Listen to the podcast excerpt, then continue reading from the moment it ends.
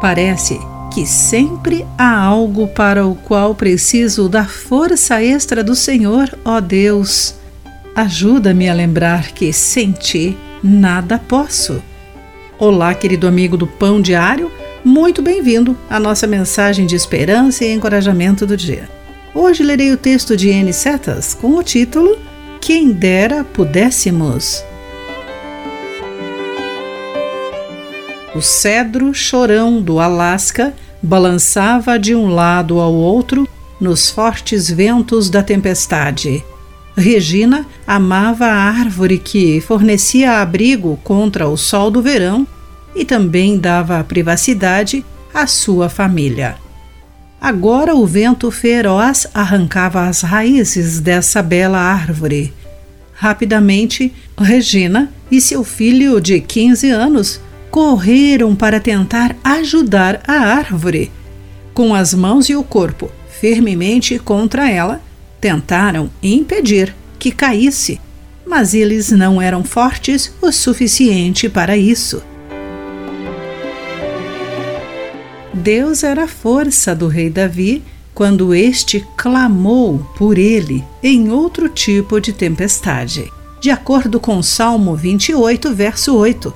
Alguns comentaristas dizem que ele escreveu isso durante uma época em que seu mundo desmoronava.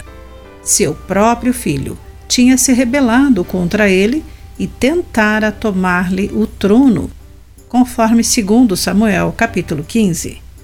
Davi se sentia tão vulnerável e fraco que temia que Deus permanecesse calado e que ele morreria. Ele disse: "A ti eu clamo, ó Senhor, minha rocha. Não feches teus ouvidos para mim", de acordo com Salmo capítulo 28, versículos 1 e 2. Deus concedeu força para Davi continuar, mesmo que o relacionamento dele com o seu filho nunca tenha sido restaurado. Como gostaríamos de impedir que coisas ruins acontecessem. Quem dera pudéssemos. Mas em nossa fraqueza, Deus promete que podemos sempre chamá-lo para ser nossa rocha.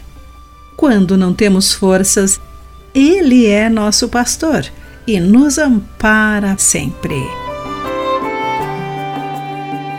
Querido amigo, você já se sentiu incapaz de resolver uma situação e sentiu o amparo de Deus? Pense nisso. Aqui foi Clarice Fogaça com a mensagem do dia.